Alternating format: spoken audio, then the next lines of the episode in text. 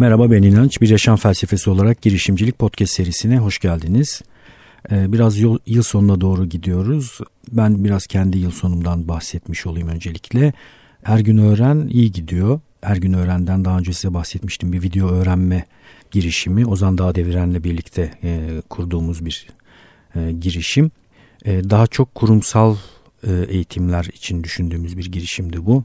E-öğrenmedeki bir takım sıkıntıları ortadan kaldırmak için iyi bir deneyim sunan, e, sinema dilinden faydalanan e, ve ikimizin okumuş oldukları kitaplardaki güçlü fikirleri diyalog halinde sunduğu bir girişim. Hergünöğren.com'dan video örneklerine ulaşabilirsiniz. 2017 civarı başladık. 2017'nin ikinci yarısında başladık her gün öğrene. 2018 ilk tam yılımız diyebiliriz. Yavaş yavaş hız kazanmaya başladı. Yapmış olduğumuz içerik çalışmaları, içerik pazarlama girişimleri sonuç vermeye başladı. Ve çok ciddi kurumlardan tekrarlı seri alımları oldu. Yani birinci seriyi alıp memnun kalıp daha sonra ikinci ve üçüncü serisini alan kurumlar oldu. Her gün öğren dünyası bizim açımızdan e, çok verimli geçti 2018'de. 2019'da da yeni çekeceğimiz seriler var. Müşteri deneyimi üzerine bir seri çekeceğiz. 0-3 yaş arası çocuk gelişimi üzerine bir seri çekmeyi planlıyoruz. Liderlik, bireysel liderlik üzerine bir seri çekmeyi planlıyoruz. Ee, yavaş yavaş farklı modeller de kullanmaya başladık. Ee, Ozan biliyorsunuz Londra'da hem kendi girişimlerini devam ettiriyor hem de her gün öğren dünyasını e, globale açmaya çalışıyor. Ozan Londra'dayken ben burada uzmanlarla, farklı uzmanlarla çekimler yapmaya başladım. İlk çekimi yani Ozan dışında benimle birlikte bir uzmanın kullanıldığı ilk çekimi e, stres yönetimi üzerine yaptık. Şimdi bir müşteri deneyimi üzerine yine bir uzmanla çalışacağız. Bir sonraki seride ben de olmamayı planlıyorum. İki tane farklı uzmanla çekim yapmayı planlıyoruz. Her gün öğren dünyasına değer katacağınızı düşünüyorsanız bu arada bana e-posta gönderebilirsiniz. Uzman olarak yer almak isterseniz. Tabii önce hergünöğren.com'dan ne yaptığımıza, ne tür işler yaptığımıza bir bakmanızın faydası olacaktır. Zebba Games girişimimden bahsettim çok az olarak. Ee, daha tohum halinde e, tasarımlar devam ediyor. Orada da e, 0-4 yaş arası çocuk gelişimini sağlamak üzere çeşitli oyunlar, oyuncakların ürün olarak geliştirildiği bir e, markadan bir marka planlıyorum. Zebba Games içerisinde. Yine globale e, iş yapmaya çalışacak olan, önce Türkiye'de başlayacak olan bir girişim. Zebba Games vasıtasıyla tabii ki ben ürün geliştirme, üretim tarafına da yavaş yavaş girmeye ve öğrenmeye başladım. Benim için yine öğrenmesi bol olan bir deneyim olacak. E, 2018 içerisinde e, sinema üzerine de bir şeyler yapmayı planlamaya başladım. Daha planla, ön planlama aşamasındaydım. E, her sene hedef koymaya çalışıyorum. 2019 için hedeflerimi düşünürken e, doktora tezini belli bir aşamaya getirme hedefini koydum. E, sinema adına hedef olarak e, bir uzun metraj senaryoyu bitirmeyi planlıyorum 2019 içerisinde. Olursa da 2020 ya da 2021'de o yazmış olduğum senaryoyu bir düşük bütçeli bir yapım olarak düşünüyorum aslında. Çok fazla böyle bütçe peşinde koşmadan çözülecek bir film olarak çekmeyi planlıyorum. Bakalım ne olacak. E, bunun dışında Zebba Games e, hedefi var. 2019 için Zebba Games'i belli bir noktaya getirmek. Her gün öğren hedefleri var. Size de aynısını tavsiye ederim. E, yıl bitim, bitimine doğru şöyle bir oturup 2019'da kendinize bir takım hedefler koyabilirsiniz. Ben nasıl yaklaşıyorum hedef konusuna? 8 ee, ila 10 arasında hedef belirlemeye çalışıyorum. Hedefleri neye göre belirliyorum? Şunu sorgulamaya çalışıyorum. Öyle belirlemeliyim ki hedefleri o hedef yıl boyu bana e, iş imkanı versin, iş üretme imkanı versin. Yani ben yıl boyu ne yapacağımı bileyim. Örnek vermek gerekirse bir hedef diyelim ki uzun metraj senaryo yazmak. Çıktısı nedir bu hedefin? 2019 bitiminde bir tane uzun metraj senaryonun ilk taslağının bitmiş olması gerekiyor. Bu hedefi düşündüğümde bu bana gündelik olarak çalışma imkanı veriyor mu? Evet veriyor. Metin oluşturabiliyorum. Senaryomla ilgili araştırma yapabiliyorum. Hatta bu hedefi çeyreklere de bölebilirim. Yani 3 aylık çeyrek hedeflere bölmek mümkün. Çeyrek hedeflere bölmek niye önemli? Çünkü e, ilerleme kat edip kat etmediğimi görebilmeliyim. Onun için hedefi belirledikten sonra bunun çeyrek alt hedeflerini de düşünebilirsiniz. Mesela benim uzun metraj senaryo için konuşacak olursak e, birinci çeyrek için ben e, senaryonun yapısının oluşturulması ve tretmanının çıkarılması yani uzun hikayesinin anlatılması hedefini koyabilirim. E, ikinci çeyrekte e, birinci taslağın başlaması hedefini koyabilirim. Birinci taslakla ilgili çalışmaların başlaması. E, mesela üçüncü çeyrekte de birinci taslağın bitilmesini erken hedef olarak koyabilirim. Nihai hedefim yıl bitiminde bir taslağın yazılmış olması. Bu çeyrek hedeflerle de hedefe doğru gidip gitmediğimi kontrol edebilirim. Sonra revizyonlar olabilir. Belki çok hızlı hareket etmişimdir ve 6 ay içerisinde birinci taslak biter. Dolayısıyla o yıl hedefini revize edebilirim. Ee, birinci taslağı bitirmek yerine ikinci ya da üçüncü taslakları bitirmek gibi yeni hedefler oluşturabilirim. Finansal hedef koyabilir misiniz? Evet koyabilirsiniz. Ben daha çok finansal tarafın bir çıktı olması yanındayım. Yani işlerinizi iyi yaptığınız zaman zaten finans tarafında da e, olumlu e, çıkışlar göreceksinizdir. Ama finansal hedef koymak istiyorsanız da yıl sonunda e, kenara koyacağınız bir miktar parayı tarif edebilirsiniz ya da nakit akışınızı düzeltme yönünde bir hedef koyabilirsiniz. Yani borçsuz bir şekilde her ay belli bir miktarda parayı e, kazanıyor olmayı kendinize hedef koyabilirsiniz. Yani finansal hedefler koymak da mümkün. Tez konusundaki hedefim için ne diyebilirim? E, iki tane izleme olacak, tez izlemesi olacak 2019 yılı içerisinde. Bu tezlemeleri, te, bu izlemeleri tezleme dedim ya. tez çok kafa karıştırıyor bu izlemeleri başarılı bir şekilde geçmeyi koymak mesela hedef olarak yeterli. Çünkü zaten izlemelerin kendisi kendi içinde bir takım hedefler barındırıyor. Mesela bir sonraki izlemede benim tezin e, bir bölümünü yazmam gerekiyor. Bir önceki izlemede bir bölüm yazmıştım. İkinci izlemede bir bölüm daha yazacağım. O zaten kendi hedeflerini kendi içerisinde barındırdığı için tezle ilgili iki tane izlemeyi başarılı olarak geçmeyi 2019 yılında bir hedef olarak koyabilirim. Zebba Games ile ilgili nasıl hedef konulabilir? Mesela Zebba Games'i daha tam olarak kurgulamadım.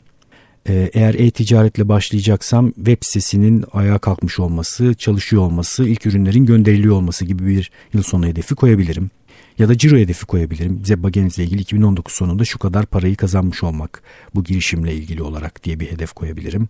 Ürün bazlı hedef koyabilirim. Yani en azından 10 tane tasarımın bitmiş olması, üretilmiş olması ve satıl, satışa hazır hale gelmesi hatta satılıyor olması hedefini koyabilirim.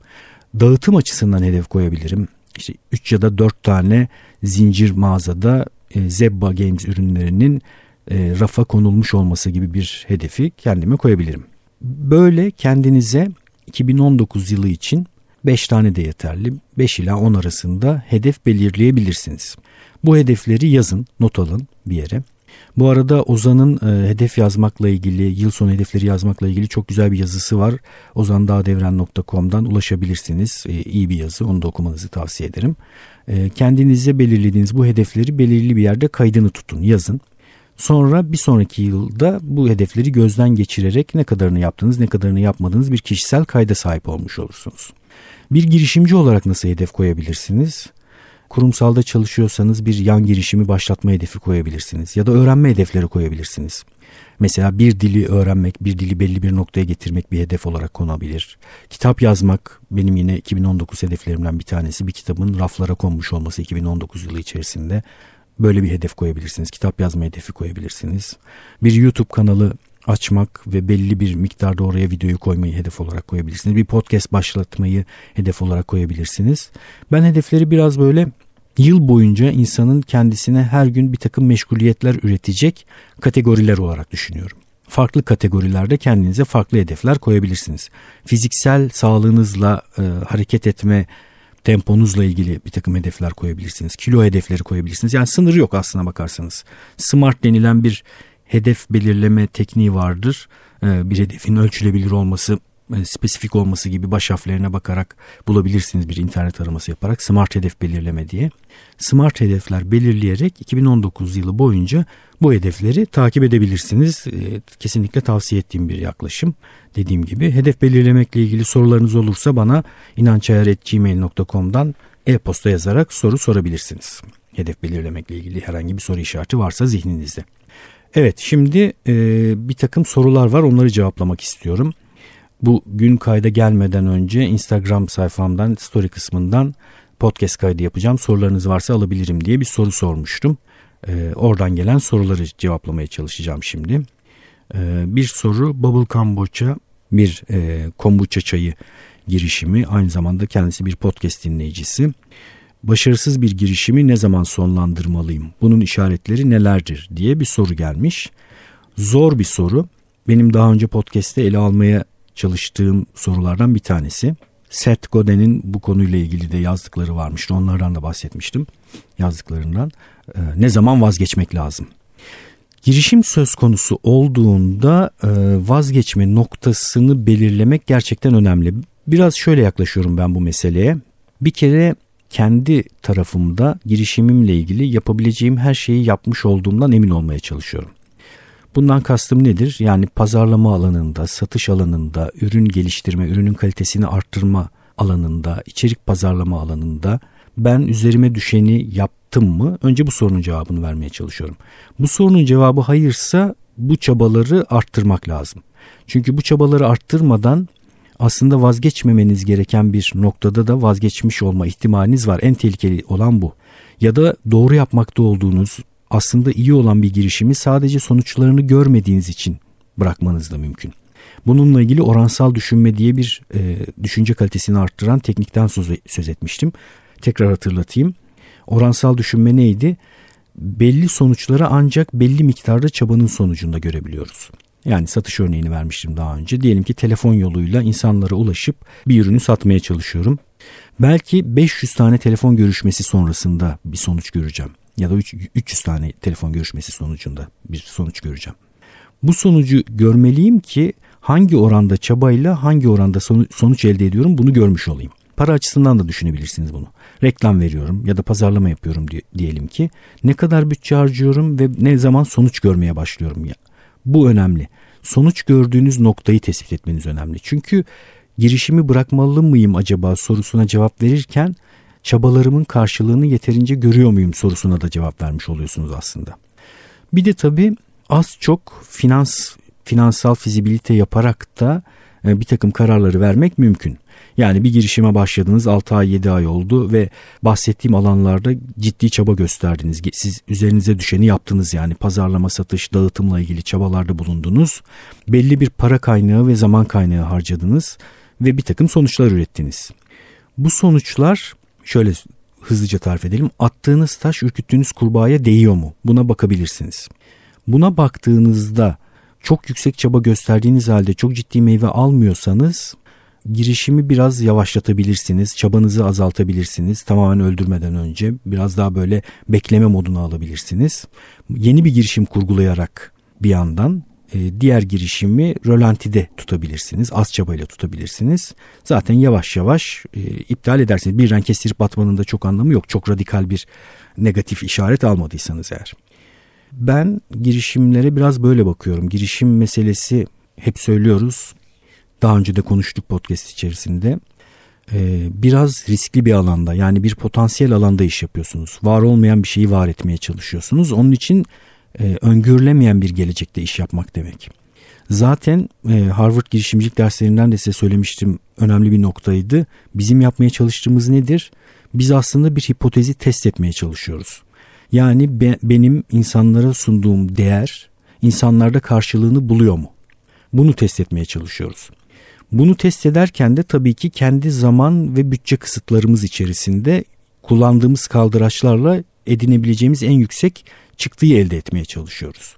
İşte bu hipotez testini sağlıklı yaptığınızı düşünüyorsanız ve sonuçlar sizi mutlu etmiyorsa girişimi terk etmenin zamanı gelmiş demektir. Tekrar altını çizeyim. Şu önemli. Yeterince çalıştınız mı? Çaba gösterdiniz mi? Gerekli kaldıraçları kullandınız mı? Çünkü sadece dağıtımdaki birkaç kaldıraç kullanmasıyla insan e, bulunduğu noktanın 5-10 katı sonuç elde etmesi mümkün. Bu tarz kaldıraçları kullandınız mı? Bu sorulara iyi cevap vermeniz lazım. Yeterince çalıştınız mı? Ürünü yeterince geliştirdiniz mi? Satış ve dağıtımla ilgili meseleleri çözdünüz mü? Doğru işbirlikleri kurdunuz mu? Hikayenizi insanlara iyi anlatabildiniz mi? Bütün bu çabaları gösterdikten sonra meyve vermiyorsa e tamam o artık o zaman bir tane şey vardı tabii ki. Bilişsel tuzaklardan bir tanesidir. Batık maliyet tuzağı önemli bir tuzaktır.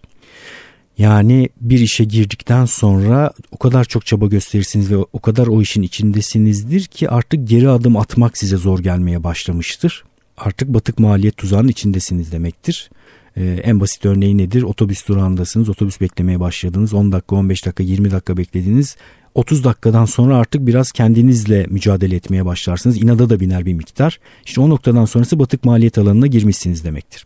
Bununla ilgili olarak yeni öğrendiğim kavramlardan birisi stop loss demiştim. Çok İngilizce terim de kullanıyorum ama yani olduğu haliyle kullanılan haliyle kullanıyorum. Finansçıların kullandığı bir kavram. Forex piyasalarında iş yapan bir arkadaşım e, çeşitli emirlerine stop loss'lar koyuyor. Yani kaybetmeyi durdurma noktası diyebiliriz.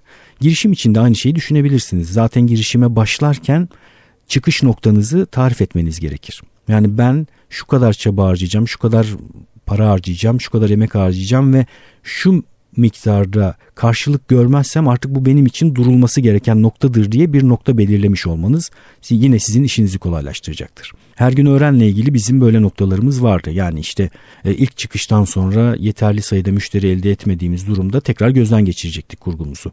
Bizim yaptığımız kurguda e, ilk çıkış anından itibaren karşı taraftan değer üretmeye çalıştığımız taraftan olumlu işaretler aldık. Bu da bizim ilerlememizi sağladı. Tek sıkıntı şu bazen biraz hani şans faktörü demeyi de sevmeyeceğimi tahmin ediyorsunuz yani insanın eylemlerine bu kadar vurgu yapan biri olarak ama e, bazı noktalarda da şans mı dersiniz artık ne diyebileceğinizi bilmiyorum yani şöyle düşünün mesela her gün öğren için diyelim öyle noktalarda öyle güzel geri bildirimler aldık ki biz o insanlar bizim için önemliydi ama şans faktörünü ortadan kaldıran şey bu noktada şuydu biz o insanları aradık yani tek bir müşteri kitlesine çıkış yapmaya çalışmadık. Farklı tipte, farklı personalara ulaşmaya çalıştık. Böylece olumlu işaret alma ihtimalimizi arttırdık. Bir girişimci için olumlu işaret çok değerli. Yani tüm insanlar içerisinde sizin ürettiğiniz değeri görebilen insanlar ilk anda herkes bunu göremeyecektir. Çünkü bazı insanlar ancak oluşmuş olan bir değeri, kabul edilmiş olan bir markayı, risk barındırmayan bir karar alma yönünde eğilim gösterirler.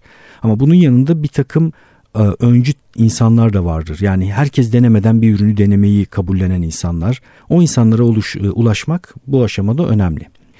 İşin bir başka boyutu iş modeli kurgunuz. İş modeli kurgusunu baştan eğer iyi tasarlamadıysanız e, yolda da bunu öğrenebilirsiniz. Yani iş modeli ne demektir? Siz hangi değeri hangi dağıtım kanallarıyla, hangi satış eylemleriyle insanlara ulaştırıyorsunuz ve maliyetinizden sonra, tüm harcanız maliyetten sonra size gelen artı değer nedir? Bu kurguyu önceden düşünmüş olmanız gerekir.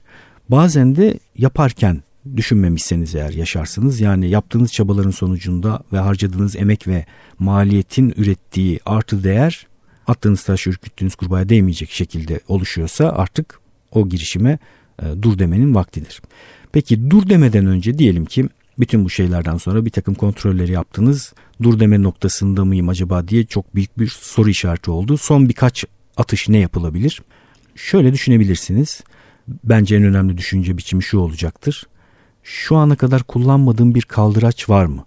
Şu ana kadar yaptığım eylem biçimlerinin dışında yapabileceğim bir eylem var mı? Şu ana kadar işbirliği içerisine girdiğim insanlar ve dağıtım ağları dışında girebileceğim bir dağıtım ağı var mı? Bir ilişki biçimi var mı? Bu tip birkaç eylem daha deneyerek şansınızı biraz daha arttırabilirsiniz. Bunları da denedikten sonra sonuç almıyorsanız öğrenmeye devam. Bu girişiminizi batırıp e, bir sonraki girişime yelken açabilirsiniz. Benim söyleyebileceğim en değerli toplu öneri bütünü budur. Evet sorulara cevap vermeye devam edeceğim. E, arada böyle Instagram üzerinden, e, story üzerinden podcast kaydı öncesinde bu tarz sorular sormayı düşünüyorum. Eğer Instagram hesabını takip etmediyseniz takip edin lütfen. İnanç Ayar olarak yazarsanız zaten karşınıza çıkacaktır. Bunun dışında soru sormak üzere e-posta gönderebilirsiniz her zaman dediğim gibi. inançayar.com üzerinden bir tane web formu var ona kaydolabilirsiniz e-posta bültenine abone olmak için. Benim için çok keyifli bir kayıt oldu. Umarım sizin için de öyle olmuştur. Bir sonraki kayıtta soruları cevaplamaya devam ediyoruz. Görüşmek üzere.